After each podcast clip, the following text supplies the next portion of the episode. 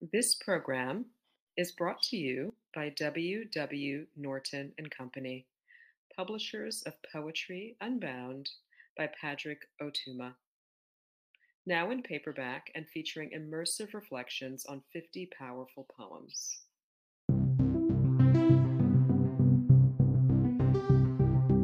Hi, I'm Jake Skeets, author of Eyes Bottled Dark with a Mouthful of Flowers, and Poem a Day guest editor for the month of November. I hope that you enjoyed today's offering brought to you by the Academy of American Poets.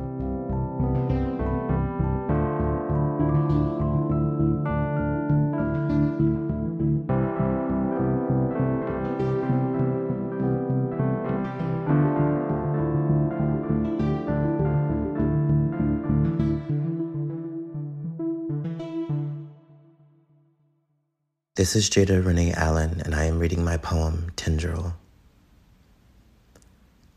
And just the vermilion flicker of cannas near the pane, our bodies too plateaued, my whole newly bloomless, outdoors, further out, a wren winnows, the mesquite on whose yielding limbs the all but tender fowl rests flexes, and cold as in darkness. Time, like desire, expands too, no? My lover, nodding gently, shakes the leaves and, a little softer, a little softer now, a little softer for what's been torn.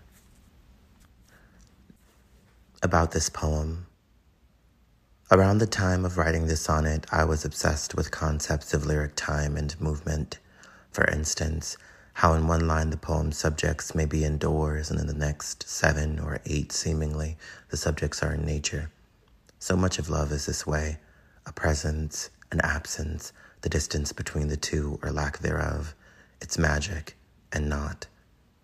I found the sonnet with its volta to be the most appropriate form for this bewildering, twisting wonder of mine.